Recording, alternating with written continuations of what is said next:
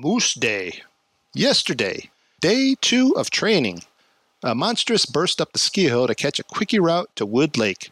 Supreme exhaustion already, but I kept on, and by accidental design, I hooked a right instead of a left and ended up at Rainbow Lake saying hello to the state workers. They too say it has been a mild temp winter, usually three cold spells 10 below. They gave me a map, and as I regained my senses, I pushed up to Beaver Lake. What sported my fancy was the cloud direction started from south, southeast, then later became northwest. Weird. But anyway, I made my way up to Wood Lake.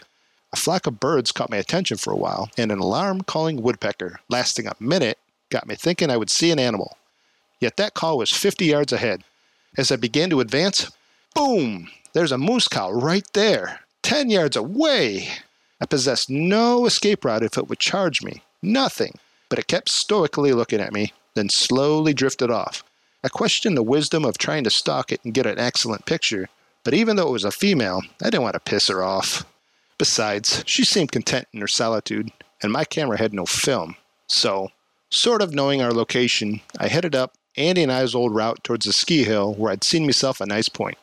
The problem was the snow thickness and a steep grade to it, but hey, I'm in training, so I pushed hard and eventually came to the clearing that I would call Kick My Ass Point, elevation 3,800 feet. What a view! Panorama for 180 degrees extending far into the horizons. What a break! Yet, I had to move on, and thus my journey ended shortly after a fun run down that slope in the snow. Oliger 2 18 2000. Forcing a moose to a defensive posture would surely have been unwise. Moose attacks are not entirely unheard of. With a lake behind me and but feeble human legs to dash away with, letting good enough go provided an opportunity to exercise some wilderness common sense.